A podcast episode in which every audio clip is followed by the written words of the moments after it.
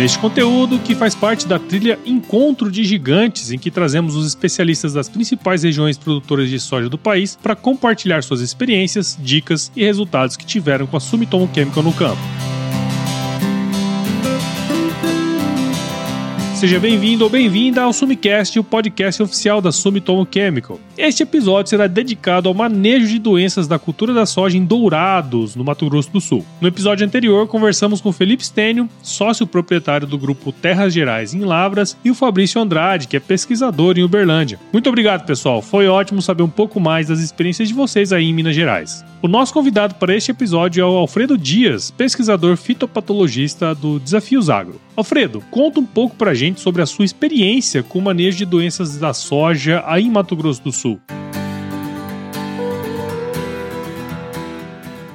Para falar um pouco sobre o manejo de doenças dessa safra que aconteceu, nós precisamos estar relembrando alguns processos é, de interferência climática né, que nós passamos no, no início. Então, nós tivemos um início um pouco mais seco, e isso interfere sim na época de instalação da cultura e refletiu no manejo de doenças também na sequência. Então, nós, foi um ano que nós tivemos uma condição é, bem atípica do que é o comum, onde nós tivemos a principal doença, que é a ferrugem da soja, de uma maneira um pouco mais tardia e muito mais branda em algumas regiões de todo o estado do Mato Grosso do Sul. E nesse segmento surgiram, no, nesse meio do caminho, algumas doenças que no decorrer do tempo eram consideradas secundárias, como é o caso do complexo de manchas, né, ou DFCs. Nesse contexto, nós temos a mancha-alvo, a mancha de septória e a mancha de cercóspora acontecendo nesse meio tempo. E também, em algumas ocasiões, algumas regiões, a antracnose também vindo a causar algum, algum impacto negativo na nossa cultura. Dentre essas estratégias de manejo, nós temos observado um diferencial entre esse comportamento tanto de produtos quanto de doença.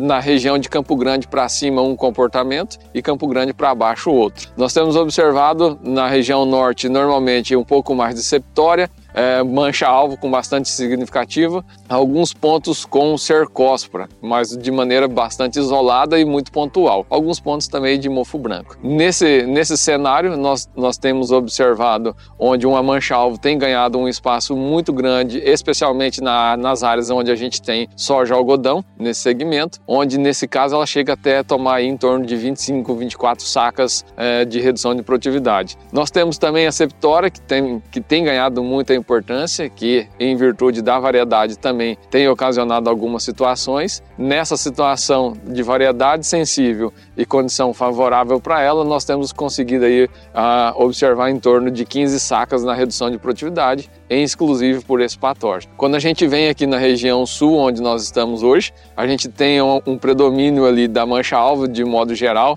uh, acometendo aí em torno de 15 a 20 sacas também na redução de produtividade, porém um pouco mais branda. Nós temos também, na nossa ocasião aqui de Dourados, um comportamento da antracnose, em, em, alguns casos eh, proporcionando uma certa redução de produtividade também. O que nós vimos para esse alvo é o efeito que ela acontece na folha e a gente não viu uma desfolha tão precoce, tão severa, proporcionada por esse patógeno. Nesse contexto, várias ferramentas têm se somado ao manejo genético e contribuindo para que o produtor não tenha, às vezes, um impacto tão significativo por esse patógeno. Quando a gente fala da parte das, das estratégias de manejo de doenças, a gente precisa relembrar alguns alguns pontos que se passam por estratégias de manejo cultural, genético e químico. Dentre as estratégias de controle cultural ou legislativo, a gente tem a importância do vazio sanitário, que é o primordial para esse segmento, onde nós começamos lá na entre safra, um bom controle de plantas tigueras, um produto eficiente para que a gente tenha condição de eliminar aquelas plantas voluntárias e reduzir assim a fonte de inóculo para a próxima safra. Então, no período que nós estamos aqui hoje, nós estamos no início do manejo de doenças da safra seguinte. Então, nesse momento é importante que a gente leve esse ponto em consideração para que nós tenhamos